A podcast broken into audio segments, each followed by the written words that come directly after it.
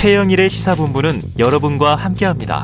짧은 문자 50원, 긴 문자 100원이 드는 9730. 라디오 어플 콩과 유튜브는 무료로 참여하실 수 있습니다.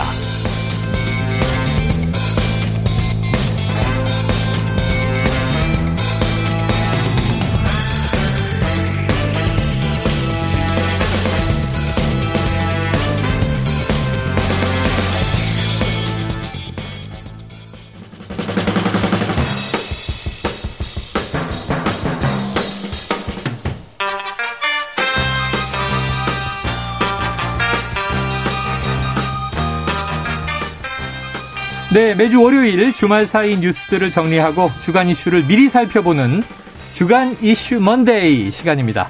자, 오늘은요, 성공회대 신문방송학과 최진봉 교수님, 그리고 김병민 국민의힘 선대본부 대변인을 함께 모셨습니다. 두 분 안녕하세요. 네, 안녕하세요. 자, 원래 노영희 변호사님 나오시는데 네. 멀리 출장을 가시기도 했고 네. 그리고 오늘은 아무래도 여야의 입장을 조금 아. 고루 들어봐야 되는 상황입니다. 자, 지금 뭐 어제 이 얘기가 일단 오늘 화제죠. MBC 스트레이트 평균 시청률은 뭐 2, 3%대인데 어제 방송 시청률이 17%를 넘겼다. 유튜브 동접 20만. 야, 기록적인 방송인데 두 분 간단하게 어떻게 보셨나 여쭤볼게요. 먼저 최 교수님. 아, 여러 가지 이제 곱씹어 보면 좀 문제가 될 수 있는 소지의 발언들이 많이 있었다. 네네. 이렇게 봅니다. 가장 문제가 되는 건 미투 발언이에요. 아. 미투 발언에 대해서 뭐 예를 들면 돈은 없고 예를 들어서 바람 네. 피하겠는데 어. 뭐 그런 얘기도 했잖아요. 네. 그리고 보수는 어 그런 행동을 하고 돈을 주니까 문제가 안 생긴다. 어. 그런 발언도 하셨고 충분히 네. 이해한다 이런 발언까지 예, 하셨어요. 예. 그래서 그 이제 이런 미투 운동에 대한 그 김건희 씨의 생각을 들을 수 있어서 음. 그 본인뿐만 아니라 우리 아저씨 얘기도 같이 했거든요. 네네. 그래서 두 분의 생각이 그런가. 물론 뭐 윤석열 후보가 직접 얘기한 건 아니니까 우리 그런 부분 자기는 아무개 네. 편이다 이렇게 네. 그런 부분들이 그랬고 그 다음에 김종인 전 선대위원장에 대해서 음. 잔치판에 음. 먹을 게 많이 있으니까 왔다 이런 식으로 이렇게 음. 비하를 하셔서. 좀 그것도 김종인 전 선대위원장 상당히 기분이 나쁘실 것 같고 홍준표 의원에 대해서 이제 공격적인 발언을 하셨잖아요. 네. 그리고 이제 또 하나는 본인이 그 1억을 주겠다고 하면서 우리 캠프에서 좀 도와달라. 기자에게. 근데 원래 그게 이제 물론 그분이 와서 일한 건 아니지만 음. 캠프에서 돈을 받고 일하면 안 되는 거거든요. 공직선거법 네, 네, 위반이거든요. 네. 음. 그런 제안을 할 수 있다는 것도 이해가 좀 안 되고 그리고 이제 그런 발언들과 함께 본인이 이제 예를 들어서 그 어, 양모 검사 있지 않습니까? 양모 검사 네, 여행 간 네, 네, 부분 그런 부분도 이제 얘기를 하셨어요. 그러니까 어. 간건 맞는 것 같아요. 이제 세 분이 간 걸로 어. 보여지고요. 그런데 어제 패키지 여행으로 갔다. 그렇죠. 패키지 여행으로 갔는데 원래 이제 부인이 같이 가기로 했는데 부인이 갑자기 일이 생겨서 결국 혼자만 가게 됐다. 음. 이런 발언들. 근데 이제 상식적으로 보면 패키지 여행 가다가 이제 아내가 안 가면 남편도 같이 안 가는 게 일반적인데 음. 또 남편은 굳이 따라가는 것도 좀 이해하기 어려운 부분이 있고 이런 부분들이 사실은 이제 좀 여러 가지 논란을 불러올 수 있는 그런 네. 발언들이라는 생각이 논란의 듭니다. 여지가 있다. 음. 이게 최 교수님 말씀이고요. 그러면 이제 좀 이해 당사자입니다. 네. 김병민 대변인께서는 또 국힘의 선대본부 소속돼 계시니까 어떻게 들으셨어요? 대통령 선거를 50여일 정도 앞두고 음. 어, 대한민국의 새로운 국가에 대한 비전, 정책을 두고 뜨겁게 국민들께 알려야 될 중요한 시점이죠. 음. 이때 MBC라고 하는 이 공영방송에서 특정 대통령 후보자의 이 사적 녹취를 트는 과정부터 음, 굉장히 후보자 큰, 배우자의 후보자 가족 배우자에 그렇죠. 대한 이 녹취를 트는 과정부터 상당한 논란이 컸는데요. 네네.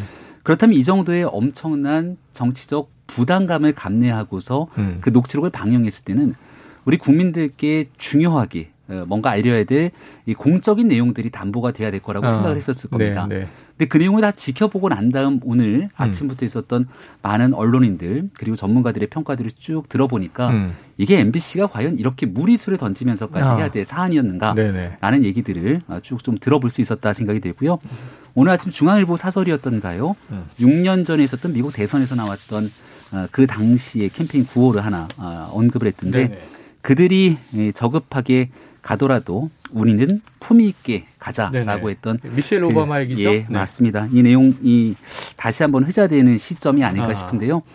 어, 윤석열 후보 가족에 대한 내용들을 바탕으로 이 정도의 언급이 쏟아졌으면 그 다음은 자연스럽게 음. 정치적으로 균형점을 형평성을 맞추기 위해서 네. 이재명 후보가 지난날 쏟아냈던 음. 형수 욕설에 대한 내용들은 왜 방영하지 않는가? 음. 그리고 여기에 대해서 윤석열 후보, 어, 이재명 후보는 가족이 아닌 본인이기 때문에 음. 본인이 내뱉었던 발언 속에서 나타나는 여성을 바라보게 되는 철학이라든지 음. 여성의 안전 문제에 대해서는 어떻게 생각하는 것인가 이제 이런 식으로 선거가 전개될 가능성이 매우 높습니다. 음. 이게 과연 지금 현재 대한민국 사회에서 국민들과 유권자들께서 원하는 선거의 태도인 것인가라고 네. 생각해 봤을 때 MBC가 공영방송으로서의 책무를 완전히 저버렸던 아, 하루가 아닌가 싶습니다. 방기했다. 자, 이제 이 정도로 음. 공영방송이 해야 될 산이었던가 하면서 역으로 부메랑이 돼서 이제 이재명 후보에게 날아갈 것이다라는 얘기까지 해주셨어요. 그런데 국민의힘 어제 이거 다 듣고 아마 예. 이제 대책회의 같은 거 하셨을 것 같아요. 그런데 별도의 사과문까지 준비했다고 하는데 낸 겁니까 안 된 겁니까? 입장 정리는 어떻게 된 거예요? 저희가 선대 본부 차원에서 어, 어저께 네네. 이양수 수석 대변인 이름으로 네. 어, 입장문을 간략하게 냈습니다. 어제 네네. 일단 MBC가 있었던 내용들을 다 가지고 있으면서도 보도 음. 시점들을 좀 쟀던 것 아니겠습니까? 네. 어, 이미 12월 달 정도에 입수했던 예. 것으로 보이는데 어. 그리고 이것을 어제 한 번에 다 방영한 것도 아니고 네네, 다음 주에 또 한다 그랬어요. 다음 주에 또 한다는 네. 겁니다. 우리가 이러면 뭐 살라미처럼 얘기를 한다. 쪼개면서 얘기를 네. 한다 그러는데요.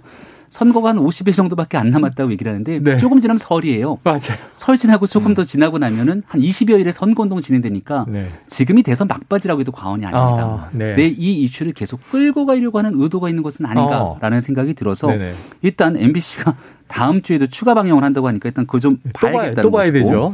네. 어, 첫 번째로 얘기하고 있는 건 공익적 목적에 부합한다고 주장하면서 불법으로 녹취된 파일을 방영했는데 어. 정치적 중립성을 훼손한 것으로 대단히 부적절했다. 네. 이렇게 얘기를 하고요. 어.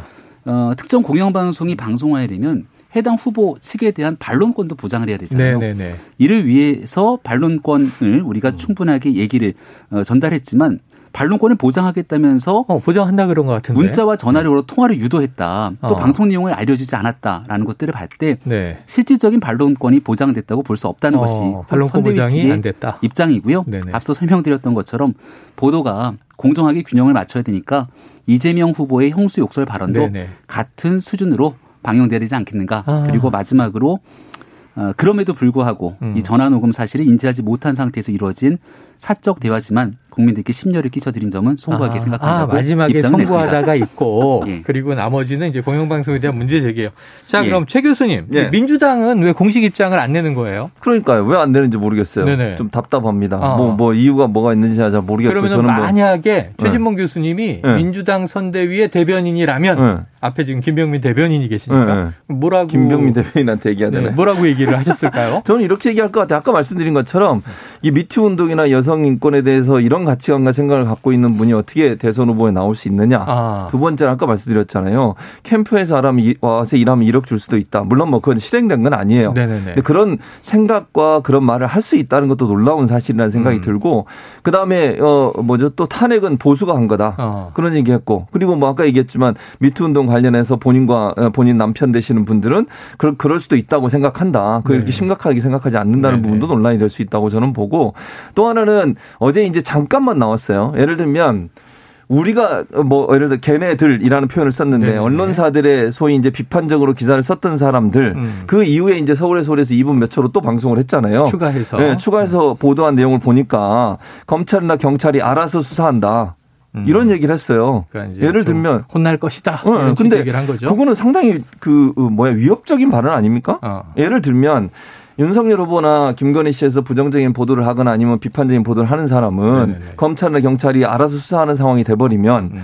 그 어떻게 그 언론의 자유가 보장이 되겠습니까? 음. 그런 식으로 얘기하면 저는 안 된다고 생각해요. 그리고 검찰총장을 하셨기 때문에 더더욱 이 말이 음.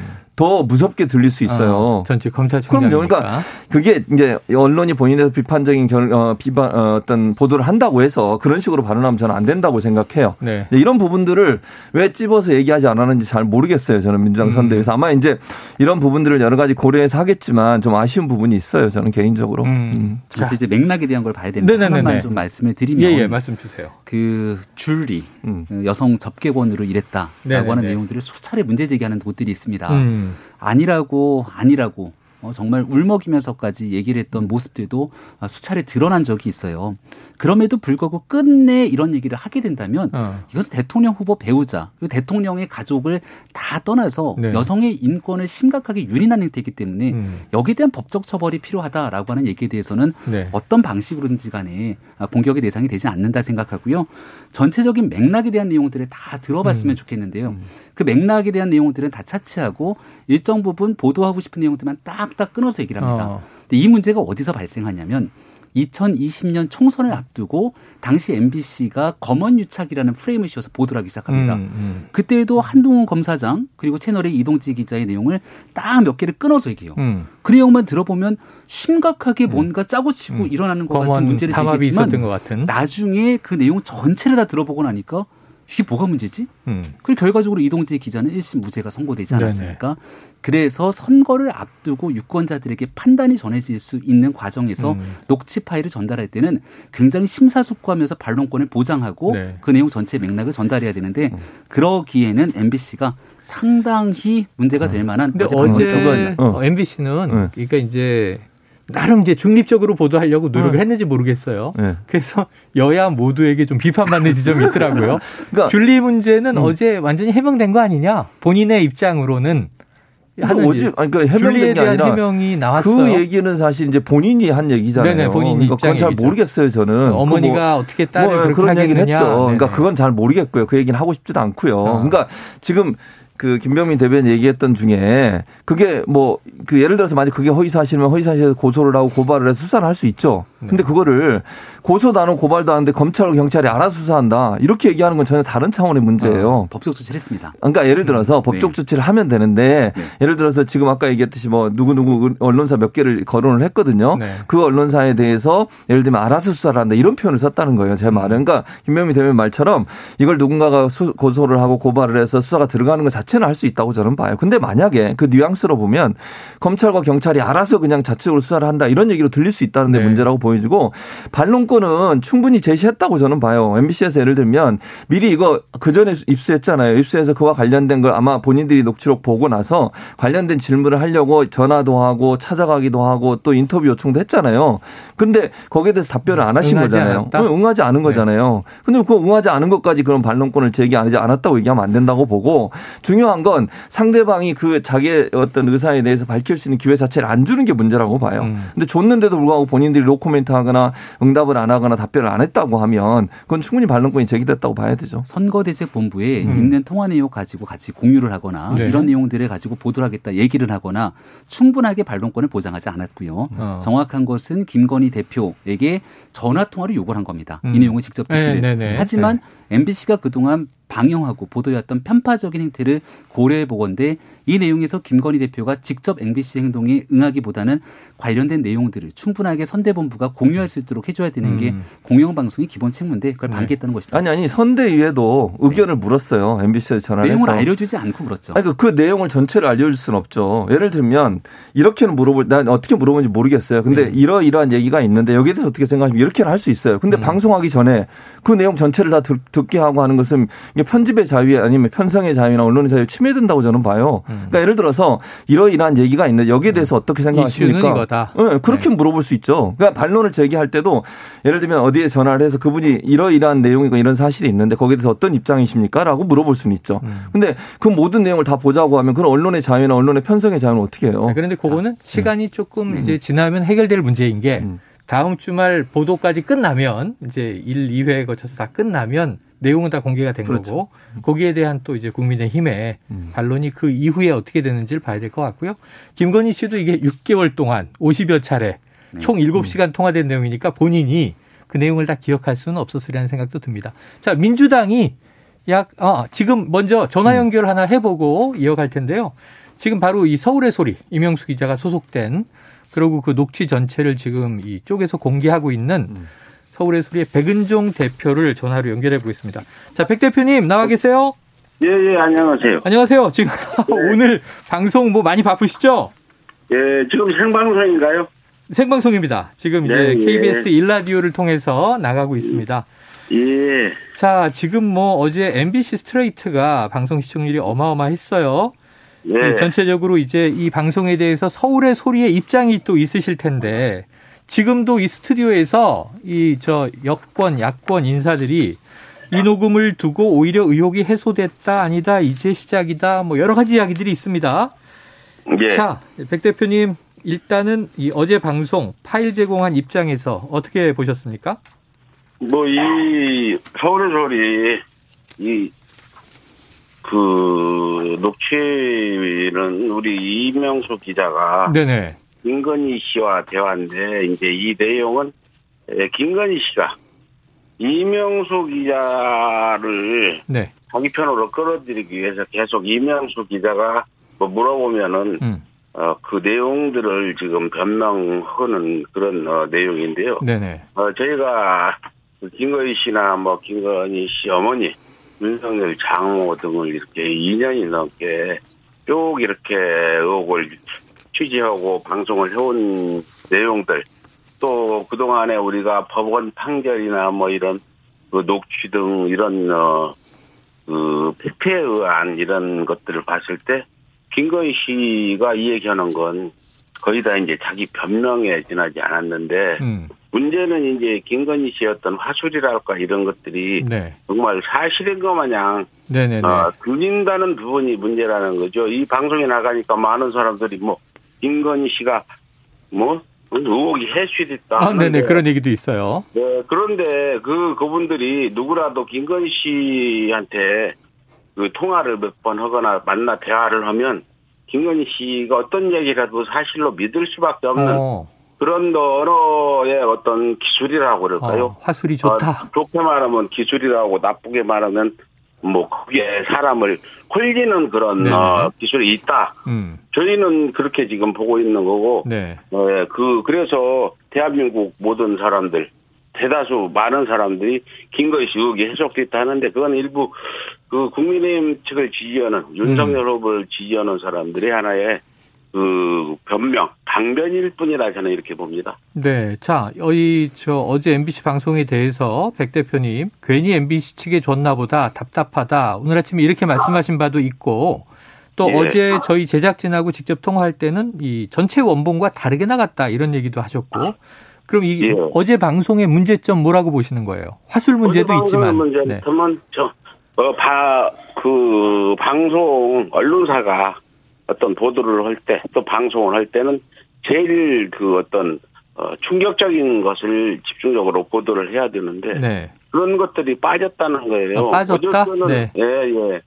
뭐, 한 가지 예를 들면, 김건희 씨가 우리가 그 나중에 그 유튜브 영상을 올렸지만, 그 조국 전 장관 정경심 교수, 정경심 조국, 가만히 있었으면 구속까지는 가지 않았을 텐데. 어. 너무 쉽게 말하면 좀 어, 까불어서 어. 그렇게 됐다. 어. 그럼 뭐 그 유튜브들이나 뭐 이제 그 당시 유튜브들보다 언론들이 더 크게 막 수십만 건이란 보도를 하고 그랬다는 게 있었는데 그, 그 그런 내용 얼마나 충격적이고 나는 그 MBC 스트레이트가 어저께 방송된 중에 제일 충격적인 게 음. 정재미 조국을 자기가 예, 가만히 있었으면 구속 안 됐을 네, 텐데 네. 한 부분이 제일 핵심이라고 보는데 네. 그 부분을 뺐다는 거죠. 아 그래요. 아 그래서 지금 그 우리 이명수 기자를 그 설득하는 그런 대화, 음. 아그 화술 때문에 많은 분들이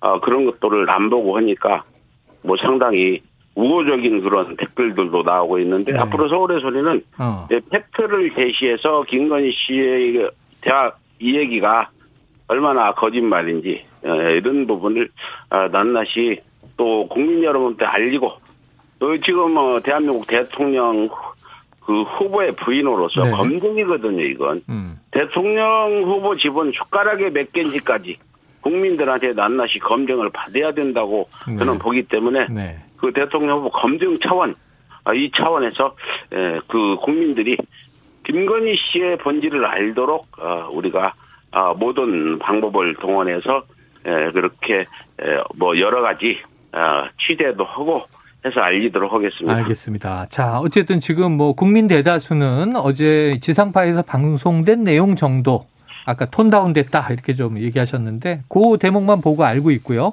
일부는 네. 또 SNS나 이른바 찌라시를 통해서 또 퍼진 이야기들이 있는데 그건 이제 진유 확인 문제가 있기 때문에 그럼 네. 지금 7시간 분량을 다 들어본 사람은 뭐 아직은 많지 않을 것 같고요. 앞으로 나오, 네. 나오겠습니다만 지금 백 대표님은 다 들어보셨잖아요.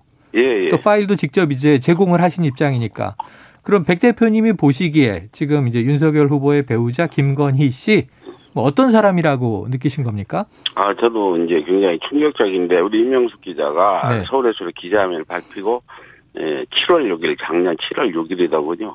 7월 6일 날 처음으로 통화를 했는데 네네네 신분 밝히고 통화했죠. 서울에서 임명숙 기자는 하고 네. 그러니까 저 지금 전화 못 받을 굉장히 그 뭐라 할까 어 들을 때는 예의 바른 목소리로 그렇게 어. 전화를 통화를 했는데 네네. 아니 갑자기 그 어떻게 대화가 이어지더니 음.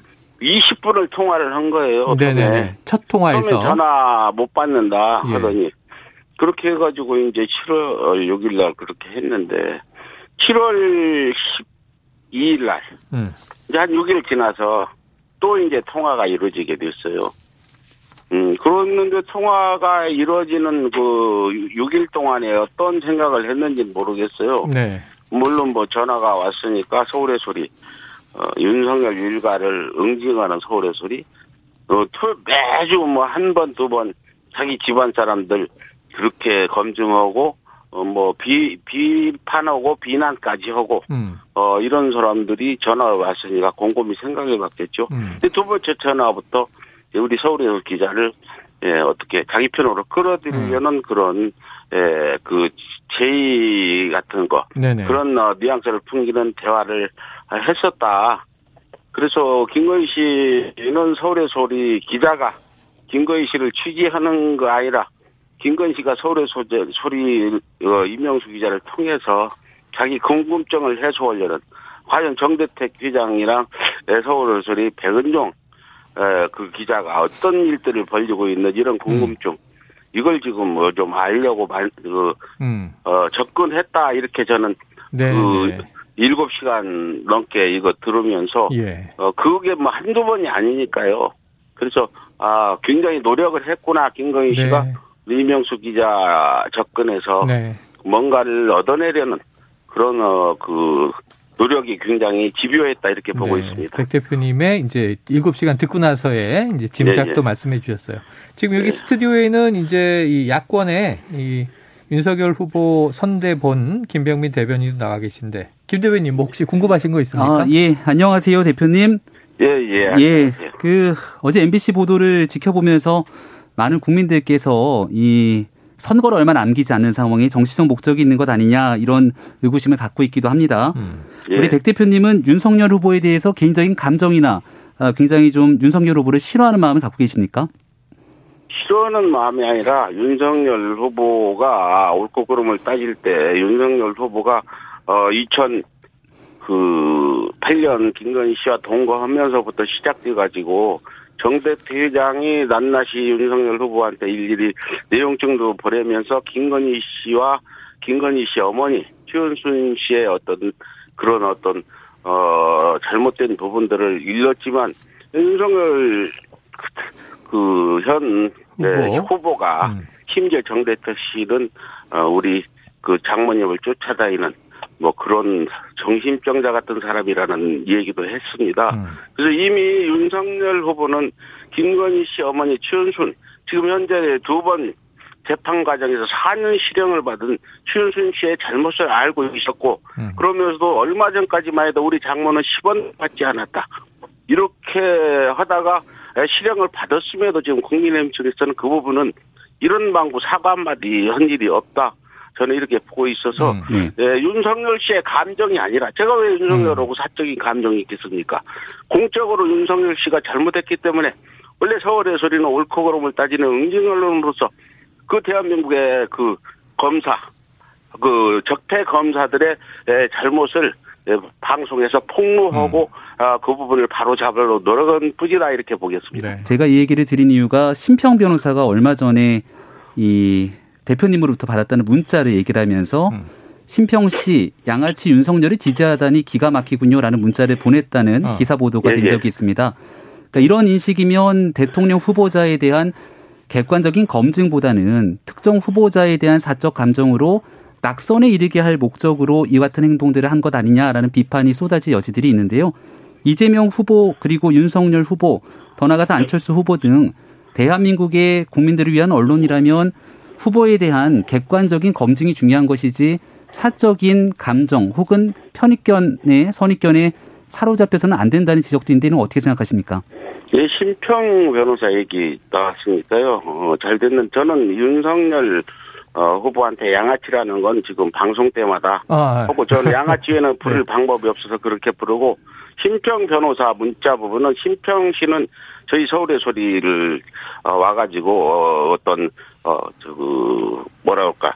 그 판사 임용 탈락 1호라면서 그 사람이 검찰 사법 법원 변호사 어, 사법 사회로 계약한다고 해가지고 저희가 어, 1억을 들여서 예, 그 제가 제 돈은 아니지만 우리 그 이사라는 분이 1억을 들여서 영국도 공연해 줬는데 그러던 사람이 문재인 정부의 법무부 장관을 예, 이렇게 생각하고 그 부분에 좀 접근도 하고 그랬습니다. 그러다가 갑자기 예, 그래서 그런 문자를 보낸 부분은 예, 분명히 어, 심평 그 변호사 아, 그 사람이 지금 저희 서울의 소리와 함께 그런 어떤 개혁을 하자 하다 변절을 했기 때문에 보는 거고요.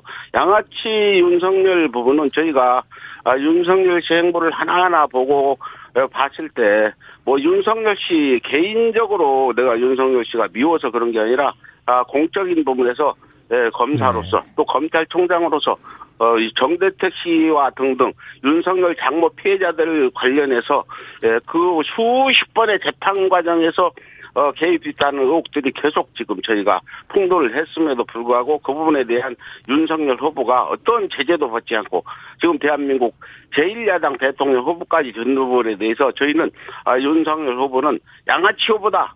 양아치다. 아, 이 부분은 그 심평 변호사뿐이 아니라 저희 서울에서 유튜브 방송에서 예, 공개적으로 대표님. 여러 번 한 바가 있다. 지금 저도 어, 현재도 윤석열 후보는 양아치 이상 이하도 아니다 이렇게 말씀드리겠습니다. 아, 대표님 알겠습니다. 오늘 말씀은 네. 시간상 여기까지 정리할게요. 말씀 고맙습니다. 예 예. 예, 자 지금까지 백은종 음. 서울의 소리 대표였는데 제가 우리, 한마디 좀 드릴 수밖에 없는 게요. 우선 김병민 네. 그 우리 대변인께서 이제 네. 문자 일부를 이제 네, 인용해서 네. 말씀하시는 과정에서 음. 방송 부적절 용어가 끝까지 너무 여러 번 나와서 음. 점심시간 지나고 듣고 계신 청취자 여러분 좀 많이 놀라셨을 거예요. 어, 저도 깜짝깜짝 놀래고 들으셨던 있었어요. 청취자 양해를 좀 바랍니다. 청취자분들께서 충분히 이해하셨을 거라고 네. 생각합니다. 네. 네. 우리가 통상적인 언론이라면 네. 가지고 있는 국민적 의혹에 대해서 객관적인 검증을 통해 국민의 알 권리를 구현해야 될 텐데요. 지금 나타나서 표현했던 모습들을 지켜보면서 저도 깜짝깜짝 놀라고 과연 우리 이 소중한 전파를 통해서 이런 얘기들이 오가야 되는지에 대한 생각까지 들게 되는데 이게 어제 MBC를 통해서 왜 보도가 됐는지 아마 지켜보셨던 분들께서 느끼셨을 거라 생각합니다. 나한테는 네, 저, 어, 저한테는 왜 질문할 기회를 안 줘가지고 끝에 하도 비속어가 그러니까. 난무해서 시간도 많이 흘렀고요. 그러니까 김병민 의원은 그렇게 얘기하셨는데 네네네. 저는 이거 물론 그런 발언에 대해서는 이제 그분이 쓰신 발언이니까 네네. 저는 뭐 그런 발언이 적절하고 보진 않아요. 근데 본인은 이제 생각 감정을 실어서 아마 얘기하신 것 같아요. 그리고 개인적인 뭐 통화나 그렇죠. 문자 메시지에서 네. 그런데 건데. 이제 문제는 그렇다 하더라도 음. 그, 그 녹음 파일 그 네네. 그 문제가 그 뭐 전부 다 의도적으로 했다 이렇게 볼 수는 저는 없다고 네네. 보고요. 이제 그 내용이 어떠냐가 중요하다고 저는 봐요. 아마 이제 그 백은정 대표 입장에서는 본인이 이걸 다 듣고 나서 이제 그런 생각이 들어서 그렇게 네. 발언을 하신 것 같은데 음. 또 이제 질문이 아까 김병민 대변인이 질문을 그렇게 하다 보니까 이제 네. 답변이 이렇게 나갈 수밖에 없어서 신모 변호사를 이제 네, 얘기하다 보니까 이렇게 된 거니까 그게 뭐 그분이 그렇게 얘기했으니까 이 녹음 파일 자체가 다 잘못됐다 이렇게 얘기하는 건 너무 네. 비하기 뭐 크다고 보여지고요. 중요한 건 어떤 말을 했냐가 중요해요. 김건희 씨가 어떤 발언을 했고 음. 그 발언이 국민한테 어떻게 들려질 거냐 하는 부분이 제일 중요하다고 저는 봅니다. 네, 흥미로운 대목은 음.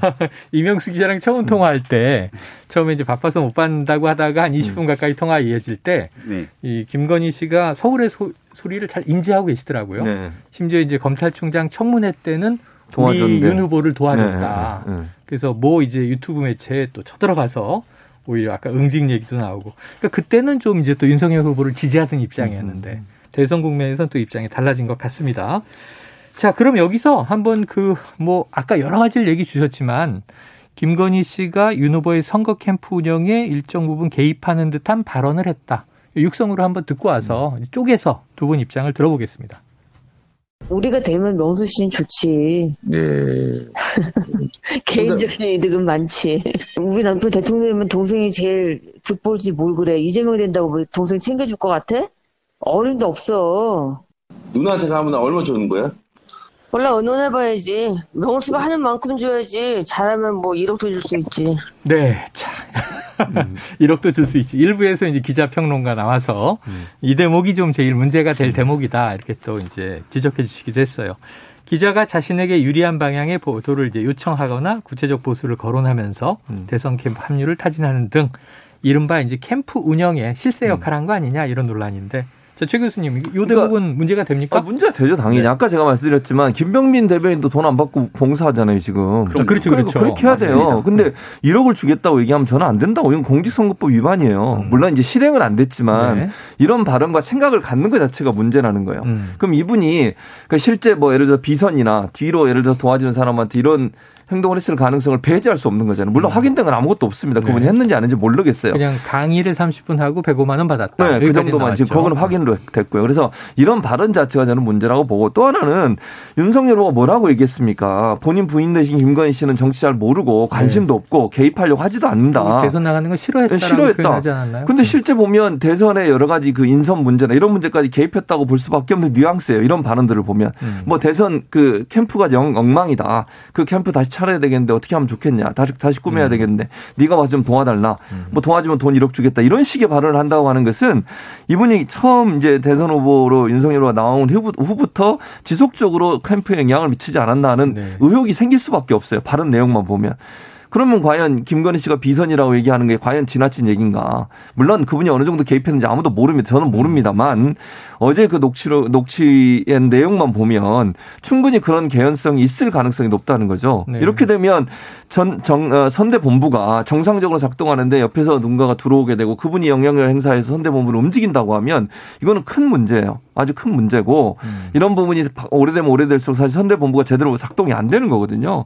그래서 저는 이거는 이분이 왜 이런 말을 했는지 그리고 이 부분에 대해서는 국민의힘도 사과한다고 저는 봅니다. 국민 앞에 이거 아니라고 뭐 해명을 하든지 네네. 안 그렇다고 하면 이 문제 는 상당히 심각한 문제가 될 수도 있어요. 자, 관련해서 네. 지금 저희가 일부에서는 음. 요 녹취어 공개에 대해서 민주당은 왜 침묵하는가 음. 반응이 없는가 고 얘기를 했는데 조금 전에 이제 오전에 민주당의 김우영 대변인의 오늘 오전 브리핑에서 이런 대목이 나와서 여기 같이 붙여서 음. 말씀을 드리죠. 뭐. 이 민주당 김우영 대변인, 김건희 씨는 기자에게 구체적인 금액을 언급하면서 매수 의사성 발언을 했다. 이 공직선거법 제113조 1항은 후보자와 배우자는 기부 행위를 할 수 없다고 밝혔다. 이렇게 돼 있고요. 그 나머지 뭐 미투랑 다른 얘기들도 있는데 우선 요 1억 대목과 관련해서 이제 이런 논평까지는 나왔네요.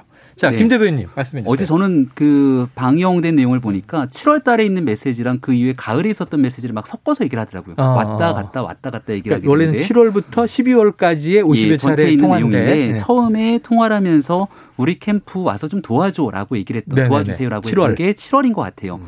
제가 윤석열 후보를 처음 만났던 게 7월 한 말 정도가 됩니다. 입당이 그때였죠. 입당은 입당이 7월 말이죠. 그 7월 말이었죠. 그 전에 입당 한 일주일 정도 전에 국민 캠프를 출범시키게 아, 되는데 맞아요, 맞아요. 그 전에 6월 29일 윤석열 후보가 정치 참여 선언했을 때는 맞아요. 정당에 소속돼 있지도 않고 맞아요. 특정한 정치 세력이 없는 말 그대로 음. 단기 필마 윤석열 후보 혼자 있었던 거예요. 네. 주변에 단 몇 명 사람만 있었을 뿐. 근데 6월 29일 정치 출마, 정치 참여 선언을 하고 캠프가 잘 돌아가지 않는다라고 하는 여러 비판적 목소리가 많았고 음. 그 당시 특히 공보라든지 정말 좀 바꿔야 된다는 측면이 있었기 때문에 그럼 당연히 가족이 나서서 음. 주변에 좋은 사람들이 있으면 함께 하자고 제안하는 건 매우 당연한 일입니다. 그렇게 출범된 국민 캠프가 정식적인 역할들을 짜고 난 다음에는 뭔가 사적으로 뒤에서 돌아가고 있는 공적 영역을 침해하게 된다면 그게 문제가 될 수 있겠지만 음. 제가 7월 달에 참여하고 나서 거의 매일같이 윤석열 후보랑 같이 얼굴을 마주하고 소통하면서 지내는데 다른 내용들이 개입되는 부분들 확인하기 어려운 측면들이 너무 많죠. 어. 여기에 나왔던 그 뒤로 1억 얘기 운운이 나왔던 거는 네. 한참 뒤의 얘기인데 음. 이미 그때 맥락을 보면은 기자와 취재를 하게 되는 관계가 아니라 음. 누나 동생입니다. 누나 동생. 아, 웃으면서 막 얘기를 하고 뭐 해줄 거야, 어떤 거 할 수 있어. 이런 얘기들을 하게 되는 과정들이 음, 음. 있었고요. 실제로 서울의 소리에서 제대로 월급을 받지 못한다라는 어. 얘기들까지 나오고 있는 상황 아니겠습니까? 그래서 어떤 맥락과 취지에서 그런 내용들이 오갔는지를 어, 살펴봐야 어, 되는데 맥락과 취지가 중요하다. 이걸 단순하게 캠프에 참여하기 위해서 매수를 네네네. 한 것처럼 이렇게 표현해서 끄집어내게 된다면 네. 제가 앞서 설명드렸던 한동훈 검사장과 채널의 이동재 기자 간의 대화를 음. 일부 편집해 갖고선 보도한 것과 무엇이 다른가 음. 이 얘기를 드릴 수밖에 없다는 생각이 들고요. 한 가지만 아. 더 얘기를 드리면 어, 오늘 조선일보 보도에 보면은 이 씨가 자기를 정치 전문가라는 식으로 소개했다는 내용들도 나옵니다. 아. 그러니까 지금 보면 거의 정치 컨설팅을 하는 방식처럼 얘기를 네네. 하게 되는데요. 이런 측면에서 기자와 이 취재를 목적으로 하는 통상적인 대화가 아니었던 점들을 아니다. 감안했을 때 아, 전체적인 판단에 대한 네. 여지는 네. 좀 다를 수 있다는 후보의 생각. 부인과 정치 음. 컨설턴트의 관계로 아니, 흘러간 거 아니냐? 그러니까 맥락이라 하더라도 네네. 아무리 맥락이 그렇다 하더라도 저는 이렇게 생각해요. 불법적인 행동에 대한 제안을 하는 것 자체가 잘못됐다고 봐요. 아니 뭐 어, 동생 뭐뭐 뭐 아까 누나 동생이라고요? 네. 그런 제안을 하는 것 자체가 법에 어긋난다는 사실을 본인도 알 텐데 그런 음. 얘기를 하는 것도 저는 부적절하다고 보고 그렇게 제안을 해가지고 사람을 끌어들여서 하는 음. 행동들이 이렇게 쉽게 나온다고 하면 음. 제가 아까 추측해서 말씀드린 거 이건 아까도 말씀드렸죠 제가 확인된 내용이 아니니까 음. 그런 일들이 이미 비일비재하게 있을 수 있다라고 하는 추측이 가능해진다는 거죠. 음. 또 아, 앞으로도 예를 들면 사람을 쓸 때 그런 방식으로 사람을 끌어와 쓸 수 있는 문제도 생길 네. 수 있고 그럼 국민들이 볼 때는 이분이 그러면 법적인 어떤 기준이나 연부를 해서 생각이 없는 건가 음. 이런 생각이 들 수밖에 자, 없다는 거예요. 들으신 국민들이 음. 판단하겠죠. 네. 어제 보면 이명수 기자가 무슨 국감 관련 자료 전해줄까요 이런 얘기도 있고. 있고 CCTV가 있으니까 사무실로 오지 말고 빵집에 맡겨라 네. 이런 얘기도 있어요. 자, 이건 여러 가지 해석의 여지가 있습니다. 또 논란이 된 부분 하나 보죠. 이 김건희 씨의 해명 방송 같았다. 오히려 역으로 이런 또 반응들도 있어요. 서울의 소리는 이 부분을 지적을 했습니다. 이 대목 들어보고 오겠습니다.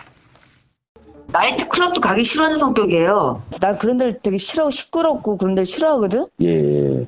나는 그런 시간에 내가 되게 영적인 사람이라 예. 그런 시간에 난 차라리 책 읽고 예. 차라리 그 도사들하고 같이 얘기하면서 삶은 무엇인가 이런 얘기를 하는 걸 좋아하죠. 나는 그런 게 나는 안 맞아요. 줄리한 적이 없거든. 그러니까 계속 인터뷰하면 좋지. 내가 뭐가 아쉬워서 동거를 하겠니? 유부남하고. 그래도 부인 있는 유부남하고. 그렇죠. 예. 에휴, 참나 진짜 명수가 나 알면 그런 소리 못할 텐데. 아니 어떤 엄마가 자기 딸 팔아? 유부남한테? 음. 네. 어? 내가 어디 가서 뭐 왔다 갔다 굴러다니는 애도 아니고 명수 같으면 자기 딸 저기 어? 그, 그렇게 할 수 있어? 저번에 검사랑 어. 뭐그 체코 놀러 간 거 있잖아. 그거 그때 사진을 제보 받았나 봐 얘들이. 사진을 받았다고? 입수하면 어때? 음, 상관없는데? 그래. 그거 우리 다 저기 패키지 여행으로 놀러 간 거라. 예. 오히려 더 좋지. 사람들 다 같이 찍은 건데? 아, 그래요? 어, 음. 그리고 사모님 다 아는데 사모님이 원래 가려다 했, 가려고 했다가 네. 사모님이 미국 일정 때문에 못 간 거야. 네, 요 대목을 듣고는 오히려 뭐 줄리 논란이라든가 음. 그 이후에 뭐 이제 동거설 등 깔끔하게 해명됐다 이런 의견도 어제 적잖게 나왔어요. 네. 또 예전에 KBS 홍사운 기자와 양 검사 인터뷰 요거한 또 배치되는 해명이다 이런 반론도 있어요.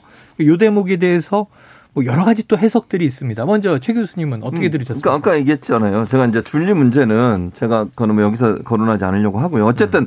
본인은 뭐 한 일이 없다고 하니까 뭐 그건 나중에 이제 또 다른 얘기가 나올지 안 나올지 지켜봐야 된다고 생각하고 이 체코에 놀러 간 건 문제는 아까 말씀드렸잖아요. 이 홍상훈 기자가 얘기했던 얘기했을 때 기자가 양검사하고 통한 내용은 양검사는 거기를 부인하는 취지로 말을 했어요. 네네네. 그리고 그 전에 한 번 더 제가 누군지 지금 최은순 씨인지 어, 또 김건희 씨인지 기억이 잘 안 나는데 네. 갔던 사람들 중에 사람이 다른 사람이라고 얘기했어요. 소위 이제 음. 제이슨이라는 이름이 나오거든요. 아, 네, 그러니까 세 명의 구성 아니고 네, 세 명이잖아요. 거기 지금 네. 등장 인물이. 그런데 이제 어제 얘기한 취지를 보면 어머니 본인 그리고 이제 양 검사 이렇게 세 분이 간 걸로 보이잖아요. 네네. 근데 그 전에 얘기했던 사람은 제이슨이라는 분이에요. 음. 음. 그럼 거짓말 논란이 또 생겨요. 음. 뭐 어떤 말이 진실이냐 그러면 네네. 처음에 얘기했던 게 맞냐 나중에 얘기했던 게 맞느냐 또 홍상훈 기자 말처럼 양 검사는 안 갔다는 취지로 얘기를 했는데 그럼 그게 사실이냐 아니냐 그리고 음. 출입국 기록이 없어졌다고 하는데 거죠? 왜 어디 가서 없어진 거냐 음. 이런 여러 가지 논란이 지금 불거질 수밖에 없어요 어쨌든 네. 어제 발언 내용만 보면 세 분이 체코 여행 간 거는 분명한 것 같아요 유럽 음. 여행을 가신 거는 왜 본인이 인정을 하셨으니까 원래 이제 패키지 여행으로 가려고 했는데 본인 이제 그양 검사 부인 되시는 분이 급한 일이 있어서 못 가고 3시만 갔다 이런 네. 얘기잖아요 네. 결국은 근데 아까도 제가 얘기했지만 사진도 이런 뭐 단체 사진이니까 있다. 오히려 괜찮다. 네, 뭐 그렇게 얘기하셨어요. 근데 그 사진도 공개되면 좋을 것 같고요. 어쨌든 이 그 제가 말씀드린 여러 가지 의혹들에 대해서 명확하게 지금 정리가 돼. 안 그러면 거짓말 논란이 생길 수 있다니까요. 음. 처음에 얘기했던 부가 나중에 했던 부분이 다른 부분이 있고 네. 또이 이 양검사 같은 경우에는 거기에 대해서 이제 부인하는 취지로 음. 발언을 하셨고 이렇다고 하면 뭐가 진실이냐 하는 부분이죠. 왜 이렇게 그런 말이 다르냐 서로. 또 하나는 아까 말씀드린 것처럼 패키지 여행을 물론 뭐네 어, 분이 가시려고 했다가 한 분이 못 가서 세 분이 갈 수도 있겠죠. 그냥 상식적으로 보면 제가 아까도 말씀드렸잖아요. 부부가 같이 가려다가 못 갔으면 보통 남편도 안 가고 두 분이 가는 게 일반적일 텐데 음. 굳이 또 가신 것도 저는 상식적인 부분에서 이해가 안 되는 부분도 네. 있고요. 그래서 이런 부분들에 대한 명쾌한 해명이 더 따라와야 돼요. 그러니까 단순히 어제 그 말만 듣고서 음. 모든 게 말끔하게 정리됐다 네. 이렇게 얘기할 수 있는 상황은 아니라고 봅니다. 김건희 씨 쪽의 주장이다. 여기 이제 최 교수님 음. 말씀이고 이제 체크될 부분, 검증될 부분들이 일부 있다는 건데 네. 이거는 근데 사실은 또 윤석열 후보가 결혼 전의 이야기예요. 네. 저 김병민 대변인 혹시 뭐 여기 에 관한 반론이 있습니까? 주장이 아니고요. 사적인 대화에서 나왔던 사적인 대화다. 내용들을 네. 갖다가 이렇게 있는 그대로 다 참 얘기를 해야 되는지 가슴이 먹먹합니다. 이런 것까지 검증의 음. 대상이라고 볼 수 있는지 앞서 이제 백은종 대표 얘기를 보니까 음. 이런 내용들을 토대로 김건희 대표에 관련된 의혹들이 해명된 음. 것에 대해서 굉장히 불편해하는 오히려, 오히려. 마음을 막 오히려 해명됐다는 얘기가 있다. 그러면서 네. 화술에 대한 얘기를 하게 됩니다. 맞아요. 이 화술 때문에 뭔가 넘어가는 것 아니냐. 네. 그러니까 한쪽 내용에서 본인들이 생각했던 것처럼 진행이 되지 않으니까 네. 여론이 조성되지 않는 측면에 대해서는 김건희 대표의 말을 얘기를 하게 됩니다. 그렇다면 다른 방식으로 했던 말 전체에 대해서도 아 이게 그런 식으로 얘기한 것이 아니다라고 볼수 음. 있는 개연성이 음. 있기 때문에 사적인 대화에서 나왔던 내용들을 어떤 방식으로 평가하기를 원하는 것인지 네. 다시 한번 묻지 않을 수가 없고요. 네. 이 내용들을 가지고 지금 50일 대통령 선거 남아 있는 예. 상황에서 시시콜콜 그때 네네. 이 말이 맞고 아. 틀리고 이런 방식으로 언급하게 되는 게 글쎄요. 적절한지 다시 한번 말씀드립니다. 저도 이게 결혼 전에 사생활 음. 문제인데 일부 논란 제기가 있으니까 그렇다 하더라도 지금 요 대목에서 오히려 화제가 된 건 다른 거예요. 음. 그러니까 도사들과 뭐 네, 삶에 네, 대한 그러니까 본인은 시끄러운데 싫어하고 클래식 음. 음악만 듣고 음. 주로 이제 영적인 인물이다 이런 얘기를 하는데 음. 요게 오늘 아침에 이제 세계일보 보도 실제로 이제 선대위 캠프 조직 안에 도사가 있었다. 네. 법사라는 이름인데 네. 그게 이제 나와서 그러면 이제 다시 이게 경선 때 무속 논란, 음. 뭐 왕자 논란 이게 연결되는 거거든요. 김병민 대변인님 여기에 대해서 좀 해명을 해 주시죠. 예, 오늘 세계일보 보도에 대해서 이 선대위 차원에서 반론이 일부 있었던 네. 어, 내용에 대해서 말씀을 다시 한번 드리고요. 음. 일단 세계일보 보도에 따르면 해당 무속인이 네네네. 어떤 무속인이 선대본부에서 중요한 역할들을 인재 영입을 맡았더라 담당하면서 후보의 뭐 일정 메시지 음. 아, 등에 대해서 개입한 것처럼 보도했는데 음. 전혀 사실이 아니라고 사실이 아니다. 아, 캠프 차원에서 입장을 냈고요. 네. 어, 관련된 이제 선대본부 내에서 여러 조직들이 있게 될 텐데 거기에 수많은 사람들이 왔다 갔다 하는 과정 속에서 일부 다녀갔는지는 모르겠습니다만은 이 어, 세계일보가 보도하고 있는 것처럼 선대본부의 중요한 직책을 맡아서 후보의 일정 메시지 등에 관여한 사실이 없다고 분명하게 네. 밝힙니다. 알겠습니다. 세계일보는 네. 현재는 이런 입장인 것 같아요. 그러니까 음. 지금 말씀하신 거가 아니고 네. 세계일보 입장은 네. 그분이 어, 인사에 관여를 했고 네. 예를 들면 선거 캠프에 들어오면 또 하나는 그걸 넘어서서 뭐 여러 가지 일정이나 메시지까지 관리하다 보니까 내부적으로 불만이 있었다는 게 세계일보의 보도 내용이에요. 저도 불만이 나왔다. 그렇죠. 그러니까 국민의힘에서 그렇게 지금 반발을 했으니 이제 세계일보는 더 취재할 거예요. 그러니까 그게 사실인지 아닌지. 논란이 있으니까. 그렇죠. 사실관계 확인해서 이제 다른 자료를 또 내겠죠. 근데 네. 그건 좀 지켜봐야 될 것 같습니다. 알겠습니다. 아, 오늘 뜨겁습니다. 이게 이슈가 이슈인지라. 어, 저, 양땡땡 논란은 제가 다시 한번 사과드릴게요. 의도하지 않았지만. 자, 오늘 김병민 대변인, 최진봉 교수와 함께 주간 이슈 먼데이 함께 했습니다. 고맙습니다. 감사합니다. 고맙습니다.